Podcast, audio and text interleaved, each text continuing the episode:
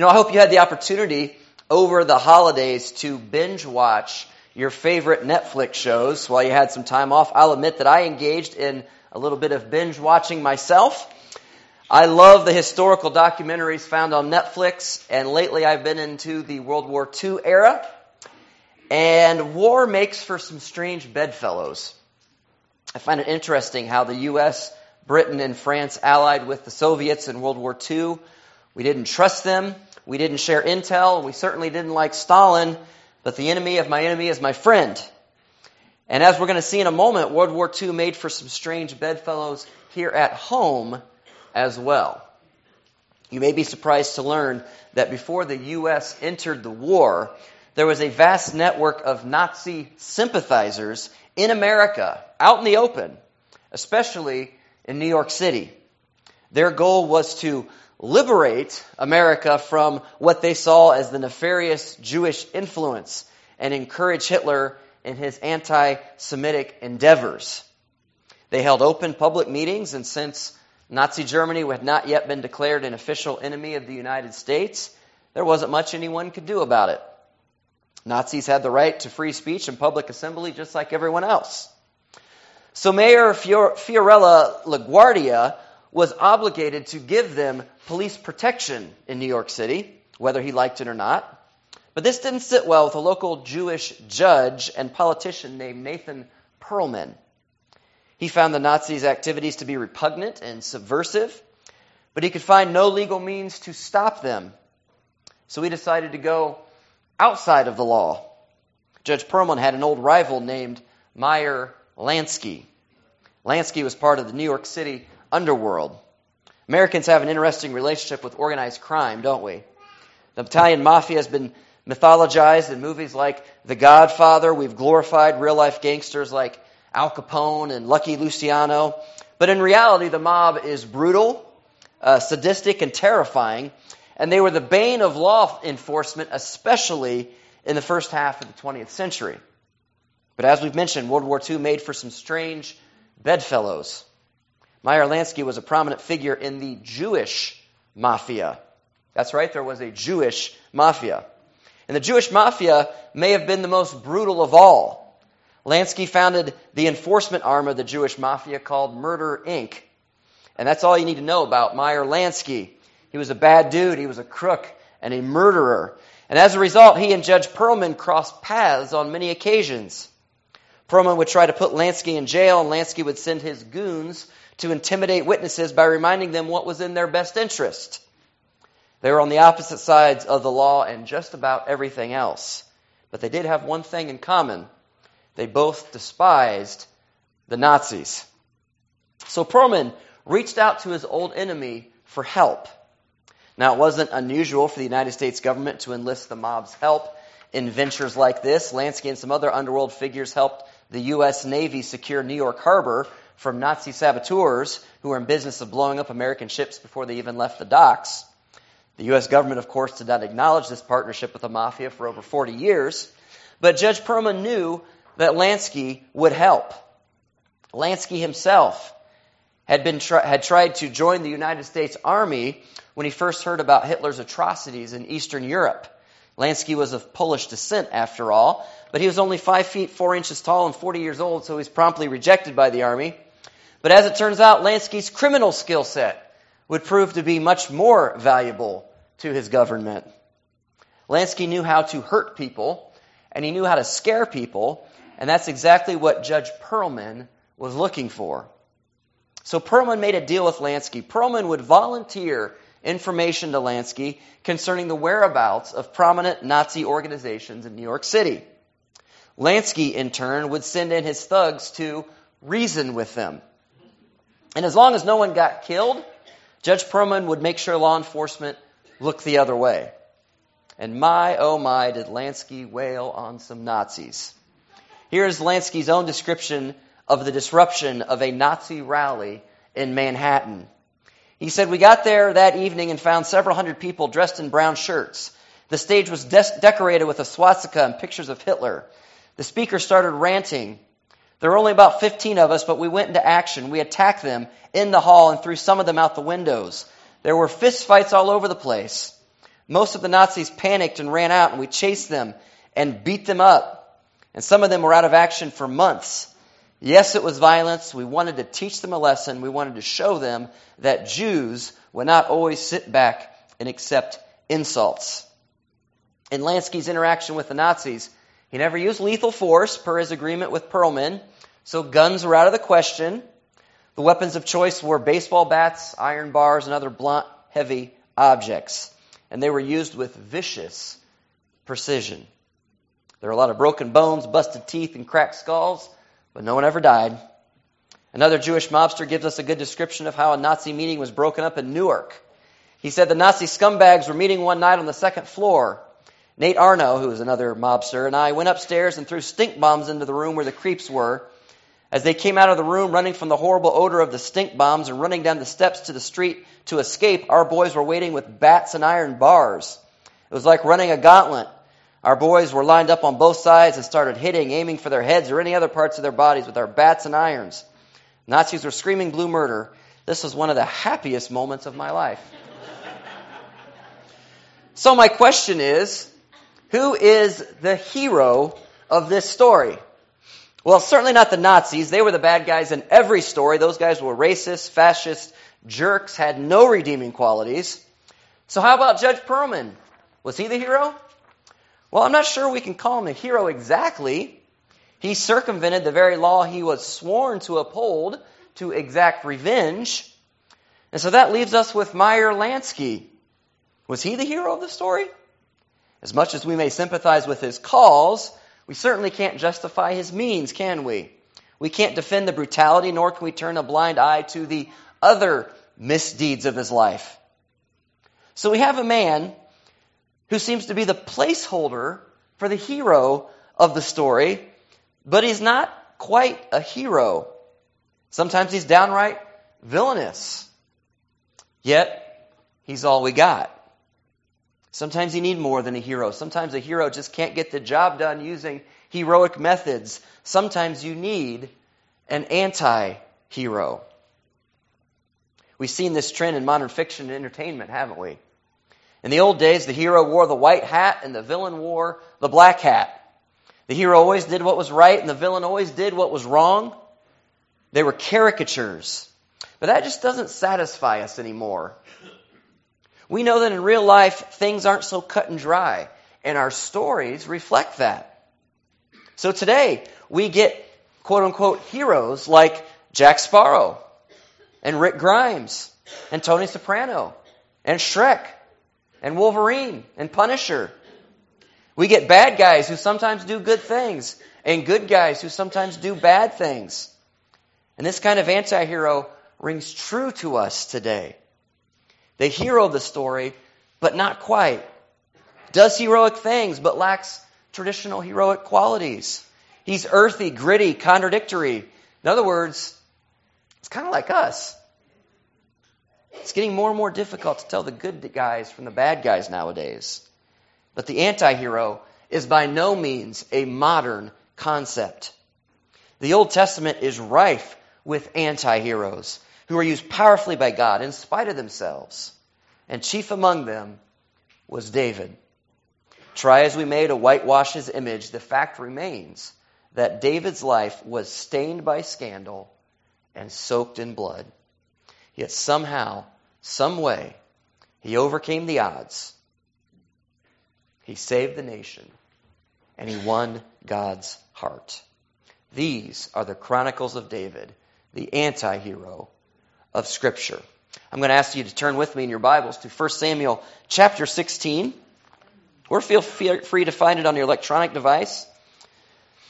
1 Samuel 16, if you don't have either of those things, you're welcome to pull out the Bible from the shelf underneath the pew in front of you. Turn to page 238. Page 238. There's also some notes in your bulletin if you'd like to write some stuff down and follow along that way. Over the course of this series, over the next several weeks, we're going to see David do some truly heroic things. We're going to see him defend the weak and protect the vulnerable and make tremendous sacrifices to do what's right for his people. But at times we'll also see unbridled selfishness, blatant dishonesty, and unthinkable brutality. And this makes some people uncomfortable. Some folks want to justify everything that David does because Scripture says that he was a man after God's own heart, after all. But we can't be afraid to see David for everything that he is and everything that he isn't. No one can be a hero every time. No one always does the right thing for the right motives. And over the course of this series, we'll begin to recognize that we are not necessarily the heroes of our own stories. Like David, we are the anti heroes of God's story. And every anti hero has a backstory, and we're going to see that in David here in 1 Samuel 16. Let's look at verses 1 through 13 this morning. It says this The Lord said to Samuel, How long will you grieve over Saul since I have rejected him from being king over Israel? Fill your horn with oil and go. I will send you to Jesse the Bethlehemite, for I have provided for myself a king among his sons. And Samuel said, How can I go? If Saul hears it, he will kill me. And the Lord said, Take a heifer with you and say, I have come to sacrifice to the Lord. And invite Jesse to the sacrifice, and I will show you what you shall do, and you shall anoint for me the, whom, the one whom I declare to you. Samuel did what the Lord commanded and came to Bethlehem. The elders of the city came to meet him, trembling, and said, Do you come peaceably? And he said, Peaceably, I have come to sacrifice to the Lord. Consecrate yourselves and come with me to the sacrifice. And he consecrated Jesse and his sons and invited them to the sacrifice. When they came, he looked at Eliab and thought, Surely the Lord's anointed is before him. But the Lord said to Samuel, Do not look on his appearance or his height or his stature, because I have rejected him. For the Lord does not see as man sees. Man looks at the outward appearance, but the Lord looks on the heart. Then Jesse called Abinadab and made him pass before Samuel. And he said, Neither has the Lord chosen this one? Then Jesse made Shammah pass by, and he said, Neither has the Lord chosen this one. And Jesse made seven of his sons pass before Samuel, and Samuel said to Jesse, The Lord has not chosen these. Then Samuel said to Jesse, Are all your sons here? And he said, There remains yet the youngest, but behold, he is keeping the sheep. And Samuel said to Jesse, Send and get him, for we will not sit down till he comes here. And he sent and brought him in. Now he was ruddy and had beautiful eyes and was handsome. And the Lord said, Arise, anoint him, for this is he. Then Samuel took the horn of oil and anointed him in the midst of his brothers. And the Spirit of the Lord rushed upon David from that day forward. And Samuel rose up and went to Ramah. So what's going on here? Let's get caught up. Allow me to set the stage for this great epic saga. The year is approximately 1000 BC and the nation of Israel is a mess. For centuries, they had suffered through attack after attack from brutal, godless, foreign enemies. And God would raise up leaders from among the tribes called judges to deliver the people. But the Israelites could never keep it together for any significant amount of time. They would fall into godlessness, idol worship, lawlessness, and debauchery over and over again. And on a few occasions, they were close to destroying themselves so they asked God for a king who would keep them in line, keep them organized, and keep them from having to govern their own affairs. They basically got lazy. They wanted someone else to tell them what to do. Now, God knew that you can't entrust a man with absolute power. And through the prophet Samuel, he tried to talk them out of it, but the people weren't going to listen. So God reluctantly allowed them to choose a king.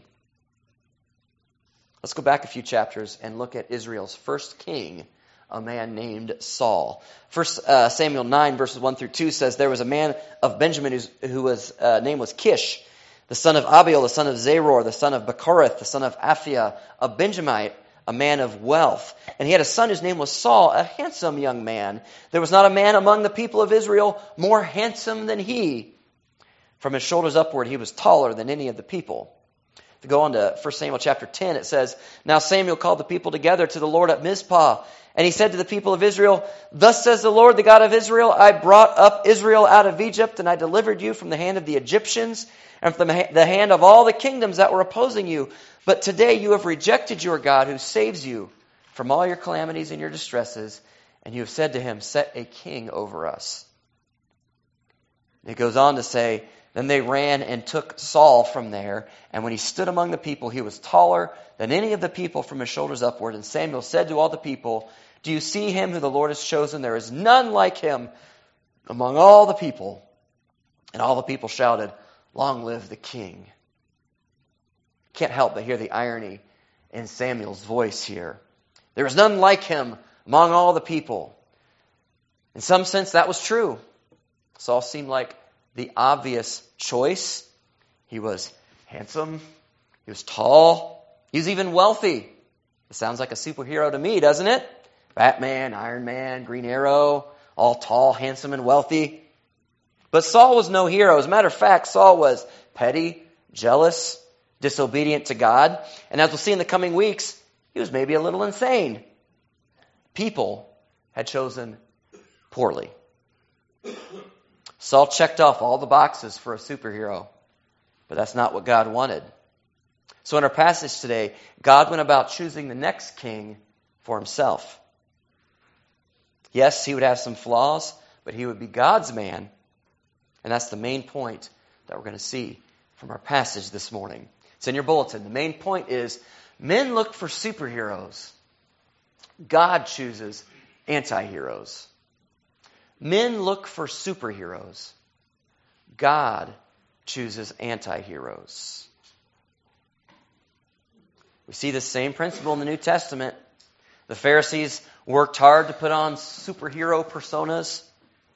They had no obvious outward flaws. They were admired for their religiosity.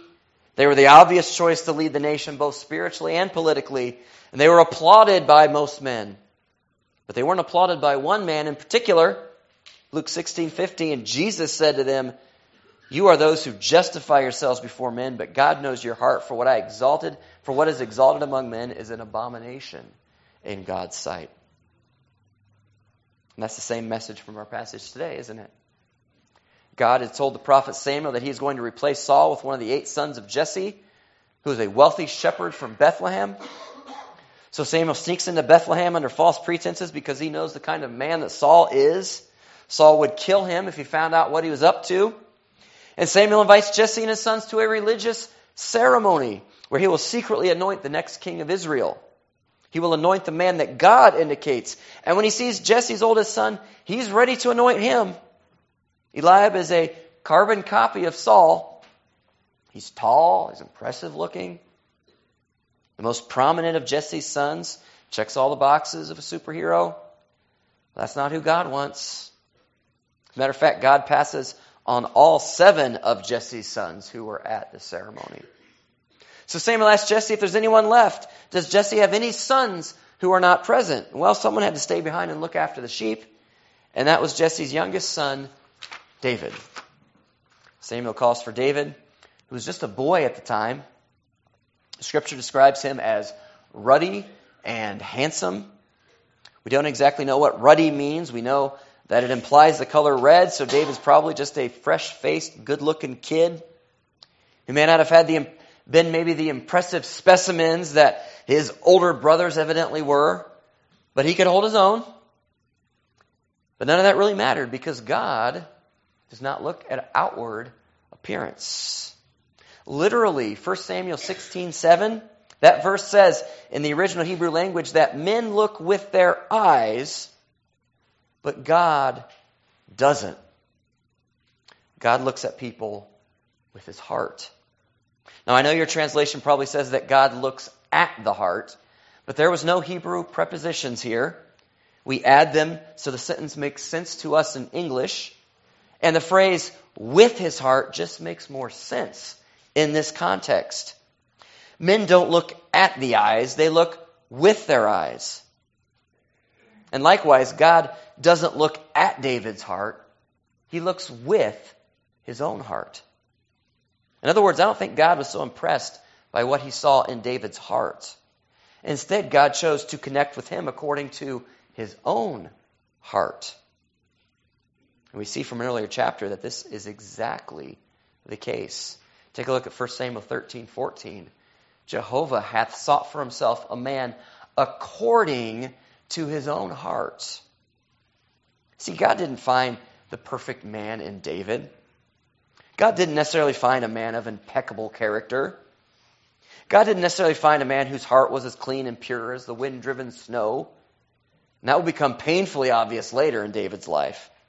Instead, God simply found a man that he loved with his heart, despite that man being a real rascal sometimes. You see, this passage says more about God than it does about David. God chose David according to God's heart, not David's heart necessarily.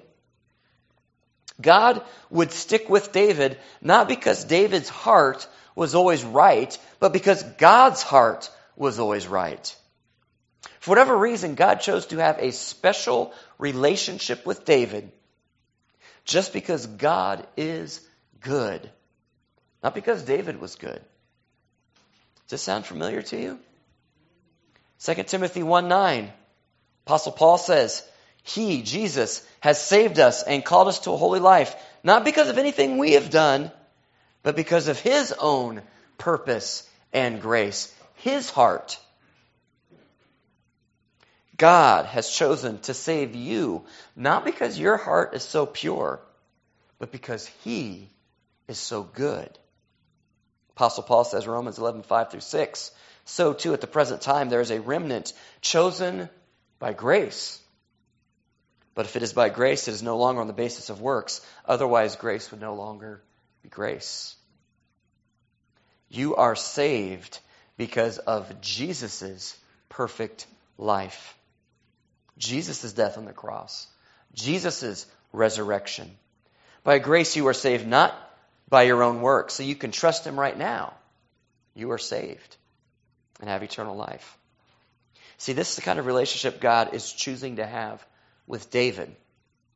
David wasn't a hero, certainly not at this time. David only had the courage to slay Goliath in the next chapters we'll look at next week because of what we see at the end of this passage. It says the Spirit of God rushed upon David at his anointing. And that made all the difference. But the time when God chose David, there's no superhero here. He didn't have the Spirit yet. David was more of an anti hero. He didn't deserve his calling any more than we deserve ours. But for some reason, God just loved David, even though David was a mixed bag, just like all of us.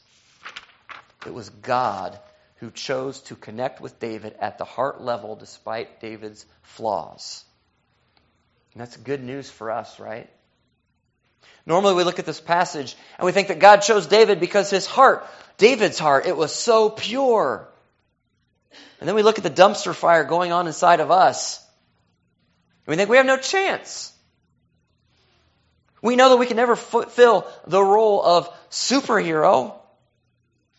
God isn't asking us to be the superhero. He's allowing us to be the anti hero. And we can do that. You know, we can play the role of the reluctant rascal who gets inspired by the Spirit to do something great, right? We can play the role of Han Solo, right? That's doable. You see, we don't need to be great. We just need to be chosen by the Spirit of God to fill the role. And guess what? God has already chosen you to fill the role. In the Old Testament, the Spirit of God would come upon people from time to time to do a great work and then he would leave. But in the New Testament, the Apostle Paul tells us that the Spirit permanently fills all those who have faith in God. 2 Thessalonians 2:13 but we should always give thanks to God for you brethren beloved by the Lord because God because you've chosen God no because God has chosen you from the beginning for salvation through sanctification by the Spirit and faith in the truth. And again, he says, Ephesians 1 13 through 14, and you were also included in Christ when you heard the message of truth, the gospel of your salvation. When you believed, you were marked in him with a seal, the promised Holy Spirit, who is a deposit guaranteeing our inheritance. You are God's anti hero through faith. You don't have to work to be chosen. You might be pretty messed up on the inside, but God has chosen you by His grace anyway. The Spirit is rushing upon you permanently and forever. So you don't have to do anything right now. We'll talk more about the actions of an anti hero next week. But for now, we find our application in God's admonition to Samuel. And the application is this, and it's in your bulletin. The application is stop pretending to know where God's intending to go. Just stop pretending to know where God's intending to go with your life. The Apostle Paul says this about our inability to predict what God is going to do. Romans 11, 33 through 34. He says, Oh, the depths of the riches and wisdom and knowledge of God, how unsearchable are his judgments and how inscrutable his ways. For who has known the mind of God or who has been his counselor? Certainly not us, right? Samuel was sure that he knew where God was going to go with his selection for this task. He was certain that he had figured out who God was going to fill this role with. God was not going to choose the little kid. Give me a break. He thought God was going to choose the full grown man. If it were up to Samuel, then Saul would have been replaced by a carbon copy of Saul. It would have been the same story, different superhero. But God's prophet got it completely gone, got it completely wrong. We cannot pretend to know where God's intending to go with us and what role He'll have us fill. We cannot pretend to know what God may call us to do in the future or what God may call someone else to do.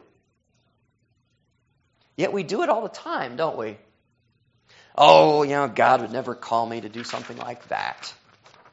Look, God has called a lot worse than you to do a lot more. Well, I'm not the hero type. Maybe not, but you are the anti hero type. And that's exactly who God chooses to use all over Scripture. As a believer, you have the Spirit of God. That's all you need to fill the role. Now, that's not to say that you should just settle into your sin by any means. That's not to say that we should stop trying to become better people by any means. That's not to say that there aren't certain standards that need to be maintained for certain responsibilities, of course. But you can't pretend to know where God's intending to go with you. Well, I'm just not good enough to do that. Listen, if you're scared to do what you think God wants you to do, then don't try to hide behind your unworthiness. Just don't. Just admit that you're scared. God can work with that, but the false modesty stuff, that needs to go. And maybe we're lazy. God can work with that too. He can light a fire in you, so just admit it. But don't try to tell God what He should or should not ask you to do. We're not His counselor. God has called you, that He has qualified you for that particular work. End of story. 1958, Academy Award winning actress Ingrid Bergman starred in a romantic movie called The Inn of the Sixth Happiness. Ingrid Bergman was a tall, blonde, long legged bombshell, and she played the role of Gladys Aylward, the British missionary who went to work among the Chinese in the 1930s. If you want to watch the movie, that's fine, but don't expect to find the truth in it. In reality, Gladys Aylward was four feet ten inches tall, and she never dated. But the true story of Gladys Bergman, or I'm sorry, Gladys Aylward, is much more compelling than in the movie with Ingrid Bergman. Gladys was born into poverty in London, England on February 24, 1902. She dropped out of school at a young age to earn a pittance as a domestic worker. Eventually, Gladys became a Christian and learned about the plight of the Chinese people who knew not Jesus and whose nation was at constant war with its neighbors. So at the age of 28, she enrolled in the China Inland Mission School to study to become a missionary. Now, if you want to become a missionary today, basically you join an organization, you raise the funds, and you go. But back then, missions work was a bit more exclusive, uh, almost prestigious. You had to be accepted into a mission society, and even upon your acceptance, you were not guaranteed to be sent as a missionary. You had to prove yourself through rigorous training. Well, Gladys was poor, barely educated, and she struggled to learn the Chinese language. And as a result, the school declined to send her to China. The diminutive, plain featured woman was just not cut out for missions work. And for most people, that would have been it, right? But Gladys knew whom God has called, he also qualifies. And so she simply refused to listen to those who pretended to know what God intended for her to go. So she saved up her own money, and at the age of 30, she bought a one way train ticket to China. And it was not easy. She traveled alone across Russia on the Trans Siberian Railway. She was detained by authorities. Russia, you see, was unofficially at war with China at the time. But she managed to escape and she trudged on foot the rest of the way to China through the snow, dodging the bullets of the Russo Chinese War. She eventually partnered with an elderly missionary woman who ran a roadside inn, and she shared the gospel with the Chinese mule drivers who frequented the business. But the war had not been kind to the Chinese people. Their country had been ravaged with poverty. And one day, Gladys came across a woman selling a young girl on the street for a few pennies. Gladys's heart was broken, and she took in the young girl herself. And then she took in another. And eventually, Gladys had over 100 orphans living under her roof. But things got even worse in China during the Second Sino Japanese War. The Japanese had invaded China and they were raping and massacring civilians all along the way, Gladys's orphanage didn't stand a chance as the imperial forces occupied her village. So Gladys attempted to lead her orphans on a perilous journey across the mountains to the relative safety of the Sian region. And after 27 long and frigid days in the open wilderness, the ragged caravan of Gladys and her orphans finally made their destination. But it almost killed Gladys. She had suffered during this journey through typhus, pneumonia, fever, malnutrition, and exhaustion. But she had saved every one of those children under her care. Gladys Aylward was a legit hero, wasn't she? At a sickly four feet ten inches tall, she wasn't exactly the Hollywood image of a superhero. And she certainly wasn't without her flaws and lapses in judgment now. Don't misunderstand. The Japanese, you said, you see, had put a bounty on her head because she agreed to spy on them for the Chinese government. What was she thinking? But God chose the diminutive little innkeeper from London to save the day. God chose the diminutive little shepherd from Bethlehem to save the nation. And God has chosen the diminutive little you from Des Moines to do something great. So stop pretending to know where God's intending to go with your life. You have no idea to what role He is calling you. But whatever it is, you will not feel qualified. If you do feel qualified, then you're probably not, your calling probably is not big enough. At the end of her life, Gladys said this about herself My heart is full of praise that one so insignificant, uneducated, and ordinary in every way could be used to his glory for the blessing of his people in poor, persecuted China. That's God's anti hero. No one else may think you're the right person for the job, but God doesn't look for superheroes, He chooses anti heroes. It was a role David was born to play, and it's the role you were born to play as well. And we're going to look at this theme in the next several weeks as we explore the life of David. You can't be the anti hero, however, without getting some blood on your hands. So I'm going to encourage you to read 1 Samuel 17 this week.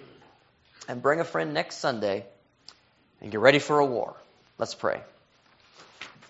Lord, I just thank you so much. It's so encouraging to look at this passage. And Lord, none of us check the boxes of superhero, Lord, but we can play the role of anti hero, and that's who you choose. And we are so grateful for that. This diminutive little church on the south side of Des Moines can be used to do things we could never dream of doing. Lord, if we think we can do it, we're not being called to something big enough. I pray, Lord, that we would stop pretending that we know where you're intending to go with our lives, with this church, that we would stop counseling you on what we are able or unable to do, what we're qualified for, what we're unqualified for. That we will get out of the business of telling you what should happen. And God, you would make our role clear through the leading of the Holy Spirit. We would know what to do, and that we would fill that role. And we pray these things in Jesus' name.